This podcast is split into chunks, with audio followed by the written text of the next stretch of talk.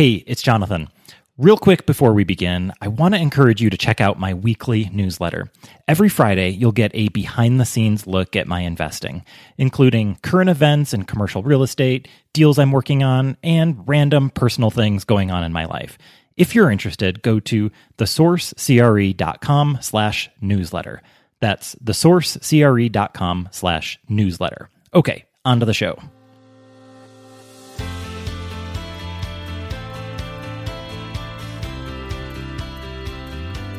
Welcome to the Source of Commercial Real Estate podcast, where we talk to the experts in all asset classes of commercial real estate. Listen so you can grow your wealth, expand your portfolio, improve your mindset, and live an amazing life. And now, your host, Jonathan Hayek.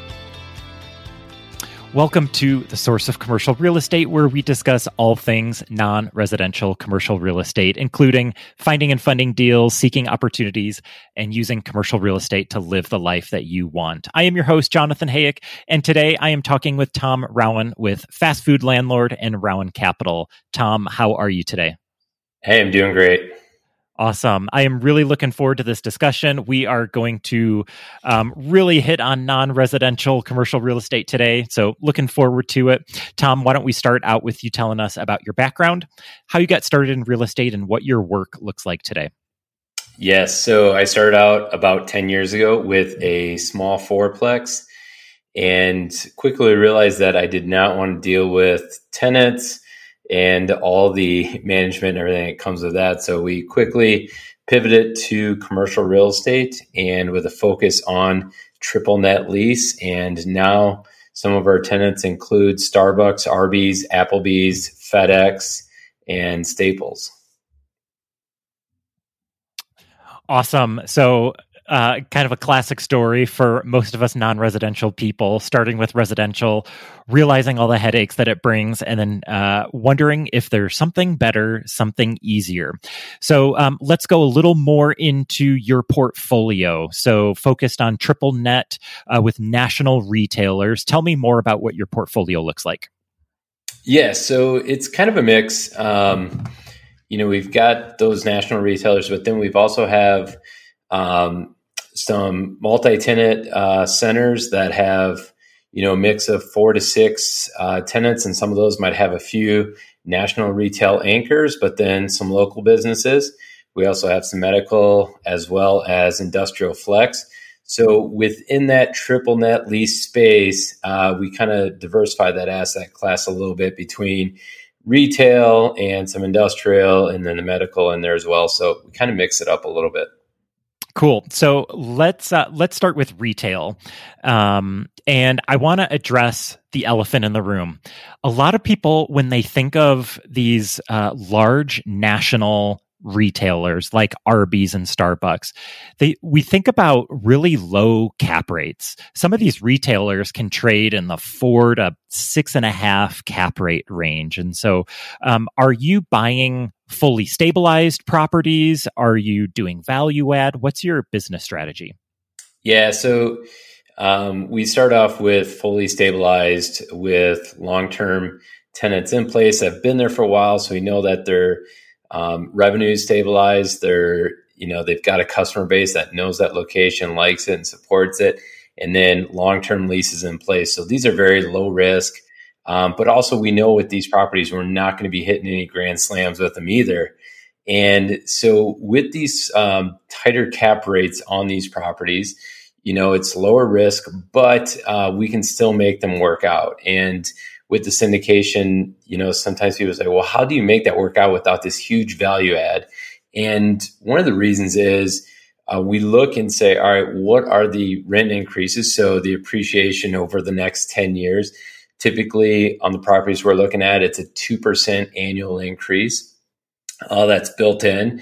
And then with the nature of the triple net lease, where the tenant is covering the insurance and the taxes and all the maintenance, we know on the pro forma there's no variables on those expenses that the tenant's covering that it's completely off our plate so it makes it a lot simpler to know exactly what we're looking at over the next 10 years so then the next the last thing the variable that uh, is probably either putting people in a crunch right now or giving them a little bit of ease is the financing portion what the debt structure looks like on these properties. Are you raising all the capital? Are you doing a, a 70, you know, percent loan to value? Like what does that look like? And where are you getting the financing to make these cash flow and to really get a good return on them? And it was definitely a lot easier um, a couple years ago when you're able to get a loan for 3%, right? And if it's a six cap and you got 3%, you got that three, 3% spread on it, that works really well. Well, right now, a lot of these triple net leases, especially the big, the big names out there, the cap rate might be under what the you know interest rate is so you've got to get creative and look and say all right how can we make this work or is it even possible and a lot of times we're competing against big national um, REITs or um, institutional buyers who are just paying all cash, right? They're parking the money somewhere for a little bit. And so, what we found right now in this current market environment is working with sellers that are willing to seller finance at the interest rate that makes it work for us. So, if we're buying it at a six cap, you know, we really need that seller to carry back somewhere between a three and four percent rate. Um, if it's at a seven cap, we you know need to be um, somewhere in that four to five percent. So we still want to get a minimum of two to three um, on the point spread of the interest rate versus the cap rate, and then with those um, planned rent increases every year, that just lengthens uh, the amount that we're able to get on the cash flow. Okay really cool strategy. Um, I love the idea of getting these really solid national tenants with great leases in place. Um, let's talk about your. Um, let's talk about the markets that you're targeting. Are you targeting certain markets, or is it more on a deal by deal basis? You know, it's on a deal by deal basis, but right now, really, we're keeping it very simple. We're looking at the Midwest um, I know these don't really matter a whole lot, whether it's across the country or really in our backyard, because the nature of the leases and everything else, um, it you know, it they're strong no matter where they're at. But I just like the comfort of knowing, like, hey, this isn't my backyard. I can drive past this. It's within a three-hour drive, whatever that may be. And you know, we're in a fairly small tertiary market of about seventy thousand people in Dubuque, Iowa and I I got a whole bunch of research done, right? And uh, going through it, looking at the commercial real estate in our town, there's about 250 million available um, that we could potentially acquire just in this town of 70,000 that are, you know, leased to national type tenants. And I look and say, all right, well, that's more than enough to get started and get our feet off the ground. Like we don't have to go um, all over the place to do this. Like we can do this right here in our town. So that's been a major focus of ours to get things off the ground. But now as we continue to expand, um, you know, we're looking at other areas as well. That is uh, one of the many things I love about real estate is you don't need a you know you don't need a hundred properties you don't need a billion dollars in assets um, you can start with uh, with a few properties, and even if it's in your hometown, and um, it can make a significant difference in your life. Um, so, tell me about the ideal kind of property that you're looking for. Um, are you ideally looking for single tenant properties? Are you looking for multi tenant properties? Does it does it just depend on the opportunity? Tell me more about that.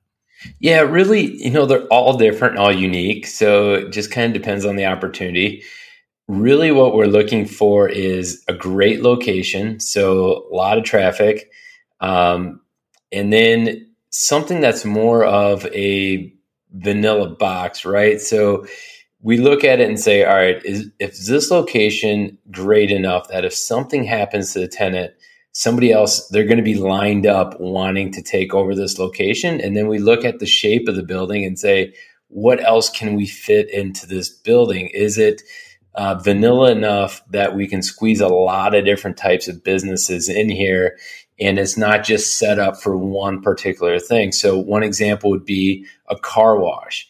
If that car wash goes out of business, what else are you going to stick in there, right? Like it's only made for a car wash. So there's not a whole lot else you can do with it. So we look at those and we say, all right, what are the other uses and what is the location? Um, and that's kind of our backup plan on if something goes wrong, we want to be able to backfill that as quickly as possible. Cool. So let's talk about location. What sorts of things uh, make an ideal location, and what sorts of things are deal breakers? You had talked about traffic counts. Um, do you look for a certain uh, a certain number in your traffic counts?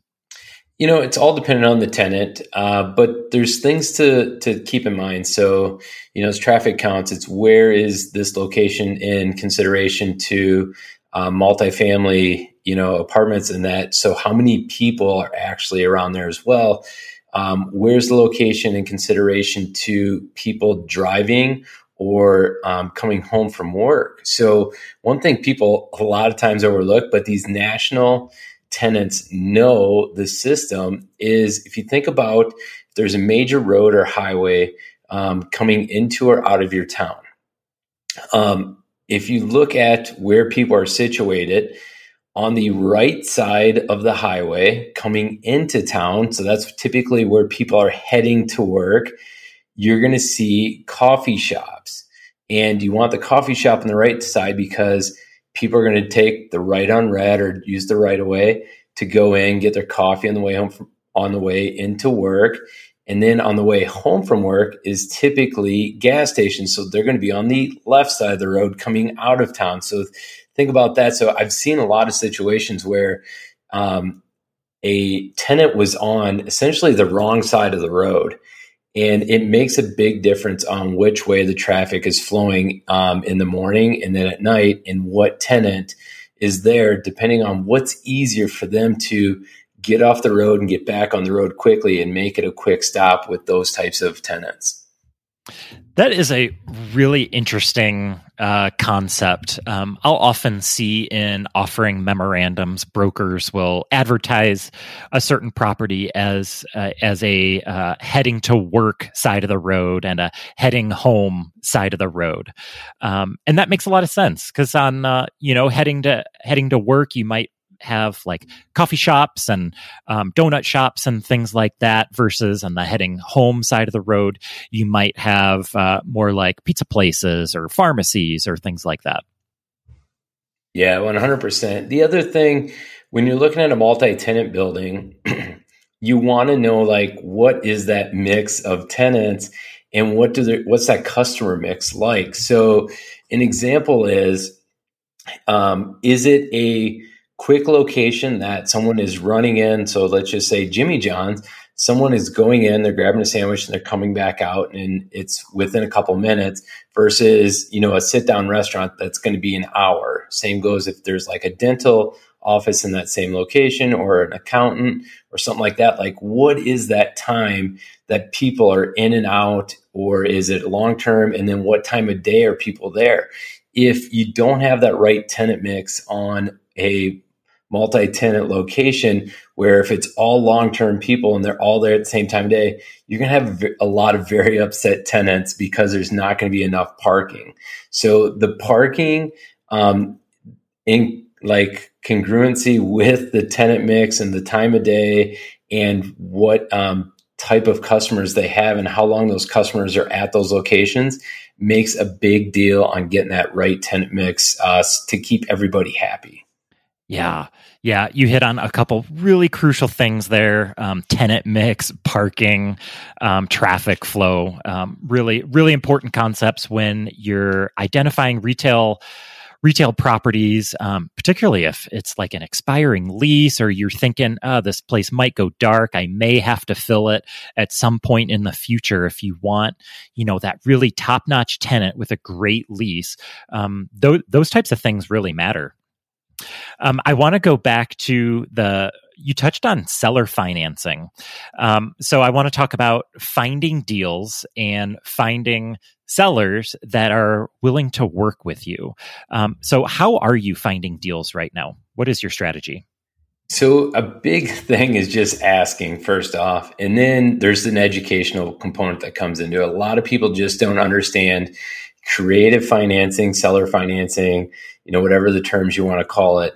Um, but it's simply asking. And what I've found is a lot of times it's not only the seller that's not educated on it, it's the broker as well. So depending on the listing agent or the broker, if they're not attuned or educated on the different structures that you can do, the different creative financing things, a lot of times it's a lot easier to go directly to the seller because then you can let them know the benefits that come along with uh, doing seller financing as far as uh, cutting down on the capital gains taxes and several other benefits that go with it. And so it's simply a little bit of educating and then getting directly to the seller and asking. And a lot of people just don't simply ask because they're afraid of saying no. But really, in this market, it is a numbers game of if you ask enough, you're going to get a seller that um, you know sees the benefits of it and that is willing to do the carryback, and especially um, you know depending on their situation, your situation. So it's kind of just a numbers game right now of of finding the right people and then educating them on all the benefits that go with it. So I, uh, I'll be honest. I've tried the seller financing maybe a hundred times. And um, I would sometimes rather just bang my head against a wall than try to talk to someone about seller financing. Um, so I, I want to go in deeper because seller financing sounds great. And in a lot of cases, I really do believe it is the best scenario for both parties. Uh, because so often sellers for whatever reason they want to get rid of a property but they don't want to pay the taxes um, and they or they don't have and they don't have another property to go into and so they still want the income but for whatever reason they don't want this property anymore. And so it makes a lot of the seller financing makes a lot of sense because they don't have to have the property but they could still have income coming in. Uh, but still trying to get that concept through to a seller um, is really, really difficult. And so, can you walk me through a typical conversation? Um, either um, you know either through a broker or directly to a seller um, what does that conversation look like when you're trying to introduce the idea of seller financing yeah so right now uh, the biggest thing probably that comes to mind is a seller is wanting to get a cap rate that was more realistic a year or two ago, right? So they're saying, hey, my property's worth, you know, whatever it is at a six cap or a seven cap. And in reality, in today's market, given where interest rates are at, it's more like an eight or a nine cap, right? So they're stuck on this value that, you know, was there two years ago. And so they say, hey, this is worth a seven, you know, whatever that price is at a seven cap. And, you know, the conversation is, okay, well, we can get that price um, but the only way we can make that work is if the financing, you know, we can get that spread that we need. Same as if we were financing from the bank. If they can't do that, they say, well, we have to do this through traditional financing. Here's the interest rate we're going from the bank. For us to make this work, then here's what your sell price has to be. And then that changes things, right? So when they see that, um, it makes them willing to work on it because they're essentially, um, you know, shifting the, um, equity that they have by a couple hundred thousand in some cases. It really depends on the size of the property.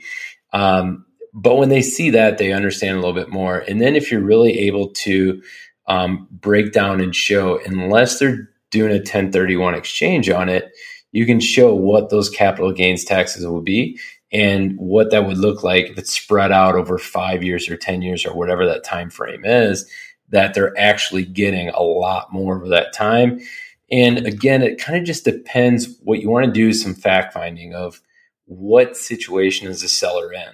Are they trying are they in a partnership where it's going to get a little sticky if they're doing seller financing? Are they trying to retire? Are they trying to do estate planning? Like what is the situation? Because once you know their pain point or their situation, that's when you can really get creative and develop the financing to match what their situation is. So it's going to be different for everybody. Um, and then you just, you know, you've got to make the deal still work. So if the numbers don't work, they just simply don't work. You can't try squishing them in and getting them to change. So uh, really it's it's figuring out their situation, figuring out those pain points, and then adjusting and seeing if you can get that aligned with what you're trying to do.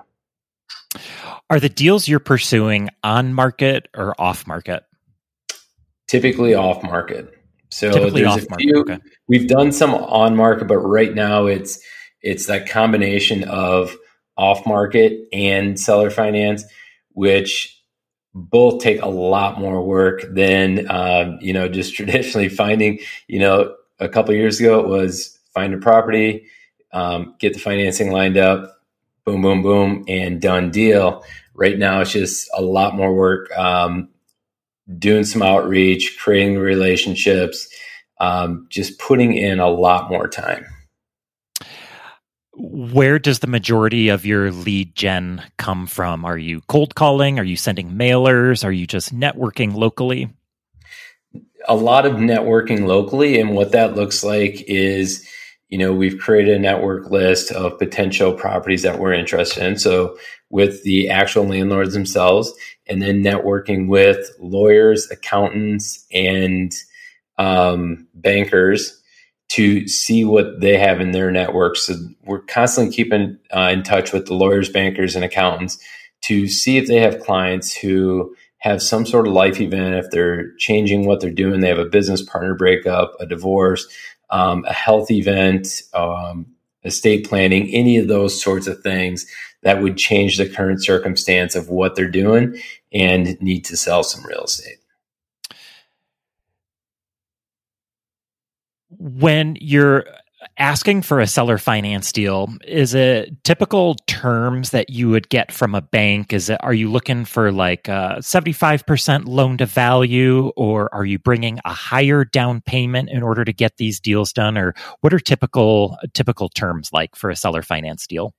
Um, so you know that's that's another part is is it going to work for us? Typically uh, we try to go in and leverage as, mu- as much as possible. So if we can get the deal done for you know anywhere from 0 to 20% down and so it's better than bank financing we'll do that.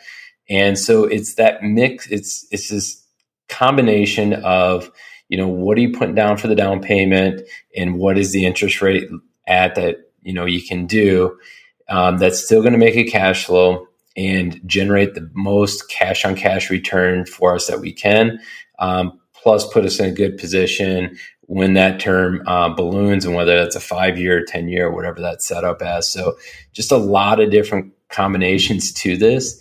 And so it's just finding that right combination that works for you your investors and the seller and so are are all of your assets currently in Dubuque, Iowa? No.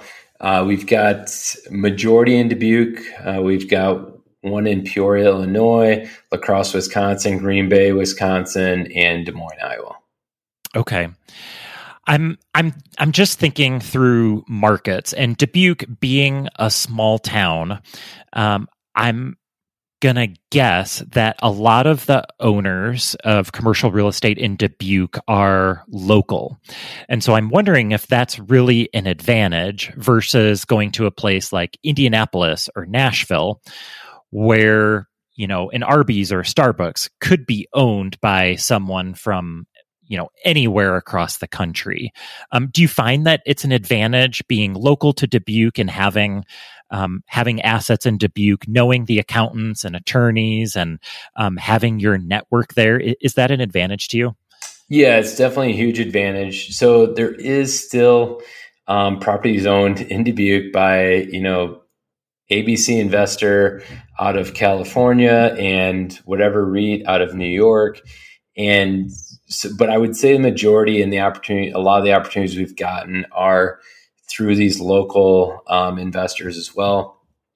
But on the deals that we've gotten from uh, landlords or owners from outside of the area, we've um, we've been times where we've been at the table with two or three other potential buyers, and the sellers from outside the area have gone with us because we're local. And so that has given us an advantage of, you know, them saying, all right, these guys are going to close the deal because they're local and they know what's going on with it. It's right in their backyard. They know, you know the tenant. They they patronize it. They know everything else going on. So I think we have an advantage of acquiring the stuff locally, whether it's a local property owner or somebody from outside the state. When you acquire, um, uh, you know, a, a national retail property, what is what's your long term business plan? Is this a you know there are lots of different directions you can go with um, with net leased properties. You could buy expiring leases and try to get an extension. You could get something with eight or ten years left on it and just hold on for the long term. Um, what is what is your strategy? What's the long term play with these? Majority of them are long term, uh, what I would call legacy properties will probably end up uh, passing down to our children someday. And so the strategy is, you know, one, if we're, we're familiar with the property, we know even though it only has three years left on the lease, we know that, okay, it's a busy location. Their revenue is great. Their revenue to rent ratio is good. Um, they're going to renew that lease like no matter what. So we look at that and say, all right, they're going to continue to be there, um, especially local ones, where somebody outside the area might not know that the strength of that tent because they're not local, they don't see that, and so really, it's it's buying that, holding it long term, and then leveraging it with refinancing, you know, every four to five years, and you know, growing with additional properties from that. Can you tell me about how you identify the strength of the tenant? Um, let's say you know you mentioned Arby's before, so let's say let's say there's an Arby's and um, you're hemming and hawing. You know you're you're trying to think about okay, what what's the likelihood of this Arby's still being here in 20 years from now? Um, you talked about financials. Do do your leases require your tenants to report financials? Some leases do, some do not. And so really there's there's like a couple easy things is we drive to the property and we look how it's upkept. Is the current manager or whoever's running that like taking care of the outside, the inside, like everything else? Like how is the actual property being ran, especially right now where it's hard to find, you know, good employees and staffing and everything else you know, we look and say, all right, have they been limiting hours? Are they, you know, staffed properly? All these things. And then we'll look at Google reviews to see if they've been getting positive reviews, negative reviews, what that looks like. Is it, you know, a location that's uh, trending downward or trending upward?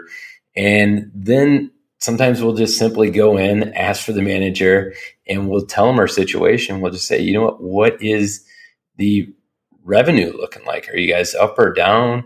Um, and sometimes they will share with us the actual numbers, which is absolutely phenomenal because then when we have those, we know like what that rent to lease um, revenue ratio is, and it can really help us make that decision. So it's kind of get get your boots on the ground and see what's actually happening at that specific location um, to know like where it's looking at uh, on a long term trend. Cool. Can we dive into uh, kind of a recent interesting deal that you've done? Sure. Okay. Um, so yeah, so think about either either single tenant or multi tenant. I'd, and I'd love to just kind of get some details on it and, and figure out how you took it down and, and what your plan is. So can you tell me about a recent deal? Yes. Um, so we re- recently closed on a multi-tenant. Um, let's see, there's four tenants in it uh, on the corner of what I would call Main and Main. So one of the busiest uh, traffic corners in the city, and it was a um, long-term. Uh, uh, the guy currently owning it, his dad developed it 30 years ago. So this property had never changed hands. Actually, of the 17 properties we have, um, I think one of them, only one of them has changed hands one time. Like all these properties that we've acquired, we are the first buyer, typically from either the developer or you know whoever whoever uh, started the property type thing. And so this property, you know, we we bought one from the seller a year prior, and we knew that uh, they were kind of just doing some estate planning and stuff within the family. And so we talked to them. They had a price, and you know what happened was there was a couple vacancies, and there was a new tenant looking at coming in. He didn't want to deal with all the TI and the build out and everything that goes with that. And for us, you know, that was that was not an issue to deal with. And so we worked out, um, you know, a price and, you know, acquired that property, then got the lease in place and worked out the TI and everything with the new tenant. Any seller financing on that one? There was not. Okay. Um, and so was the was the price the price must have been attractive enough or there was enough opportunity there where it made sense with bank financing? Yes. Yep. Okay. Is there an anchor tenant at that strip center? Yes, I would say the anchor tenant is Papa John's. Um, they've been there for, you know, it's a national tenant. Um, they had a long term lease and they've been in that location for probably 20 years.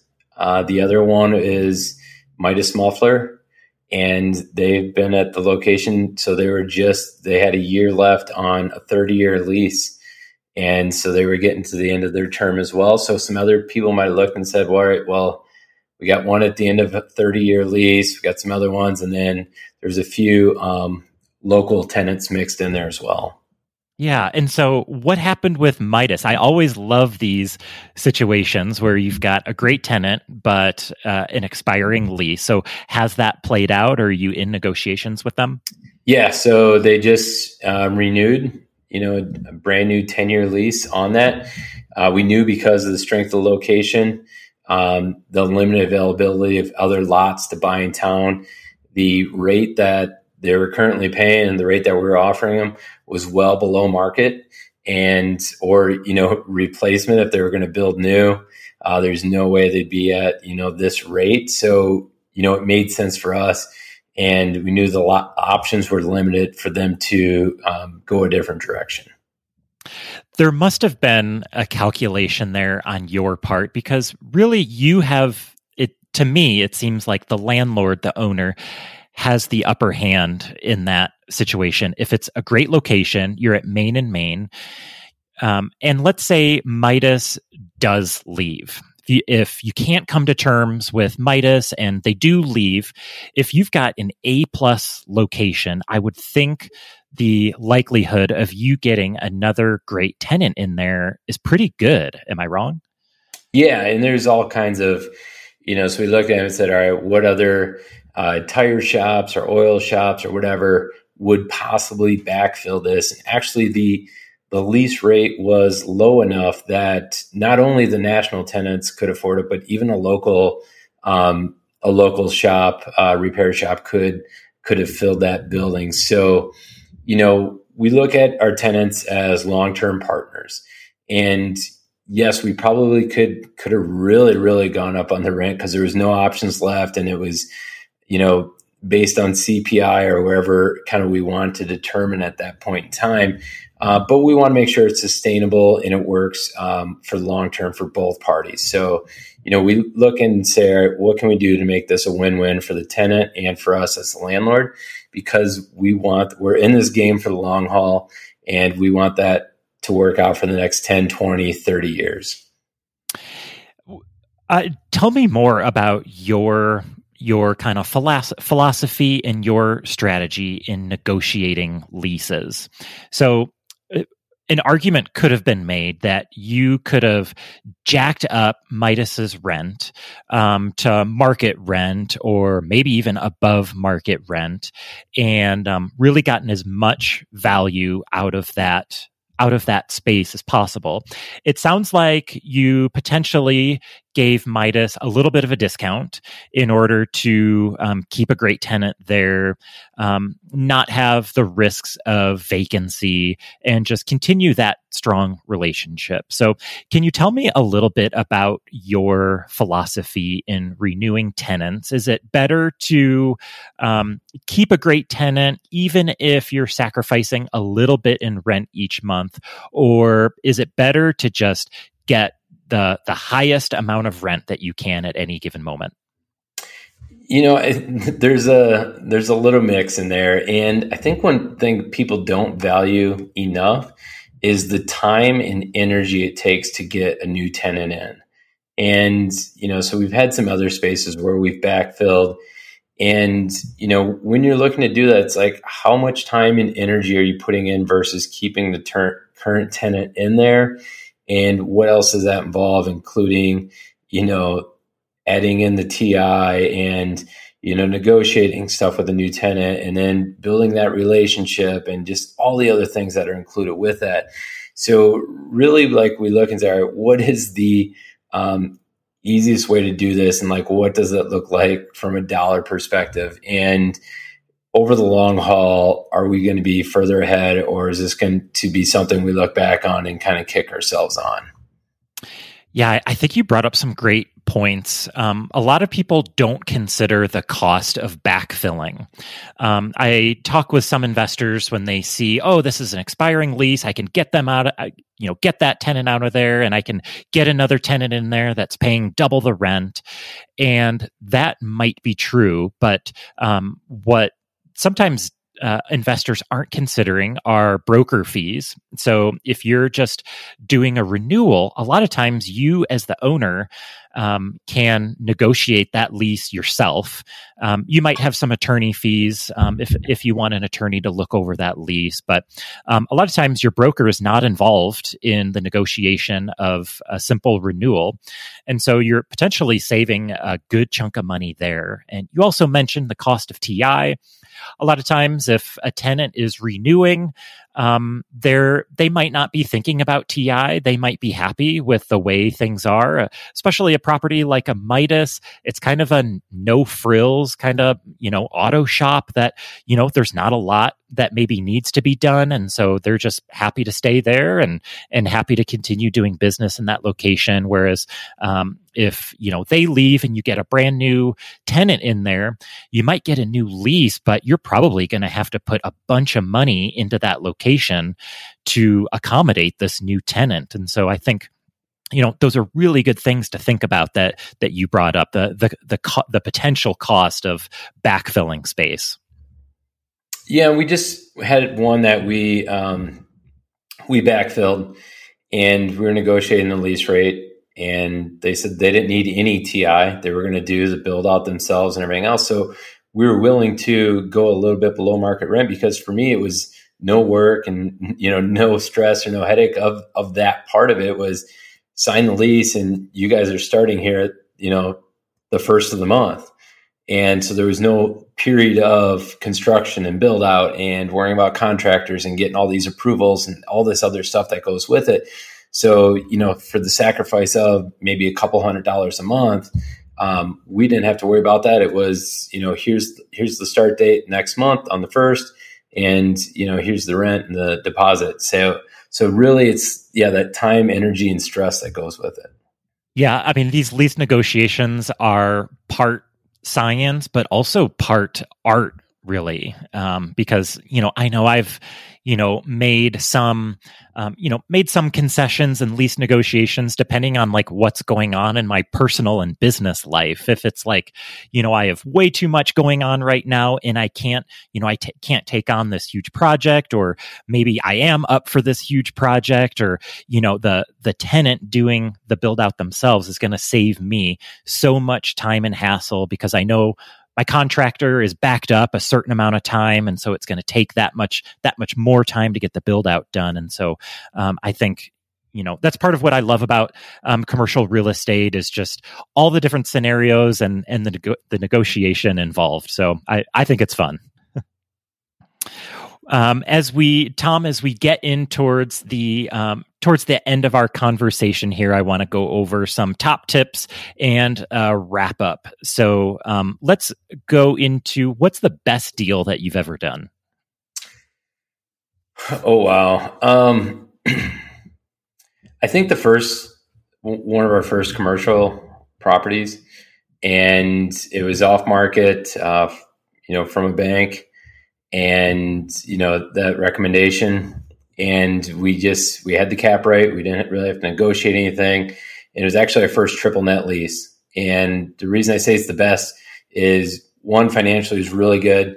Number two is open my eyes to the rest of the triple net lease world because once I got like three months into this, I called up the banker that introduced us to the seller and I said, is something going on here or am I am I missing something? He's like, What do you mean? I said, Well, they haven't called yet or I haven't had to do anything. He goes, No, no, no. He goes, That's how triple net lease works. You don't have to do anything.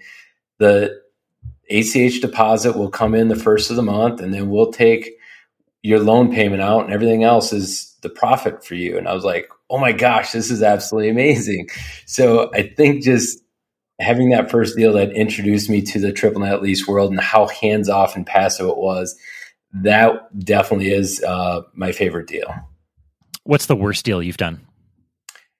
The very first um, fourplex.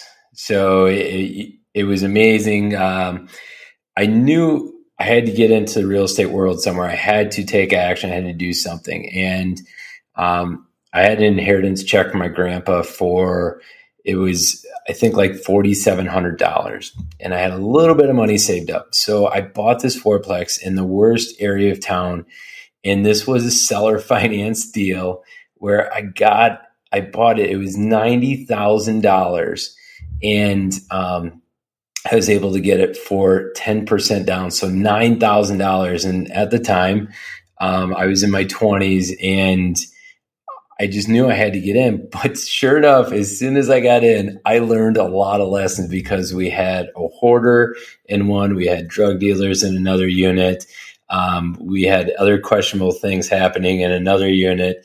It was just a mess. About a month after we bought it, we'd gotten this torrential rainstorm. There was about four feet of water in the basement that I had to get cleared out. Um, it, one thing after the next, the cops were always getting called. Um, it was just an insane amount of things. I experienced probably every worst uh, possible scenario that could happen of somebody owning a fourplex. And we eventually evicted all the tenants um, rehabbed the entire place and sold it. And what felt like um, an entire lifetime of experiences, I looked back um, after selling it and realized we had only owned the place for 13 months. Um, but for me, it felt like 13 years and beyond. So that was the worst experience, but I took a lot of lessons away from that. The biggest lesson is I don't want to own anything where people can live. a lifetime of lessons in that one deal. uh, Tom, what's your top tip for finding deals right now? Really getting out and networking. So, you know, meeting other people, meeting other investors, other landlords, uh, the bankers, the insurance agents, you name like handymen, um, people that are constantly out and about talking to people. Um, anytime you can get those deals coming back at you that are off market, they're going to be, you know, great deals. And sometimes if they're not, you at least get a first look at it maybe before anyone else does. What's your top tip for raising capital right now? Again, it's networking, getting out and letting people know that's what you do, and you're able to get them a great return um, on their investment. And Tom, do you have a book, podcast, or YouTube channel that listeners should check out right now? You can check out everything at fastfoodlandlord.com and on social media at fastfoodlandlord. And Tom, I assume um, do you all do you take investors in um, in your investments? Yes. Okay. So tell me a little bit about what you've got going on there. Um, I think I saw that you've got a fund open. So um, tell me about the fund. Tell me about what kinds of properties are going in there. Yeah. So we've got a 506C fund right now. Uh, we're doing a $5 million raise. And the types of properties that are going to be in there, we're going to have some stabilized, uh, high high quality properties with national tenants, long term leases so, you know, some of those properties are, you know, Starbucks, Arby's, things like that. Uh, but then we're going to mix in there some um, multi tenant properties with some value add. So we'll have that stabilized cash flow with the combination of some value add uh, home runs in there as well. And, um, you know, looking at the current market. And so with these, it will be, we'll be going after the same types of things we have been and the success that we've had with finding properties off market with seller financing so we can get that gap and get that return that we're looking for. Awesome. Tom, this has been great. I've really enjoyed talking with you about finding off market, uh, non residential deals and taking them down with seller financing. Um, if you can, yeah, if you're able to do that, you are doing something right. So, Tom, I sincerely appreciate you taking the time out. Thanks for sharing about your deals and um, and your expertise today. Awesome. Thanks, Jonathan. Okay. Take care, Tom. This content is for entertainment and informational purposes only. It is not financial advice, and it is not an invitation to buy or sell real estate or make any investment decisions. Hey, one last thing. If you listened this far, you would probably enjoy reading my weekly newsletter. Every Friday, you'll get a super quick read that includes current happenings in commercial real estate, updates on deals, and random stuff about my personal life. To subscribe, go to thesourcecre.com slash newsletter. It's a quick read and you can unsubscribe anytime. That's thesourcecre.com slash newsletter.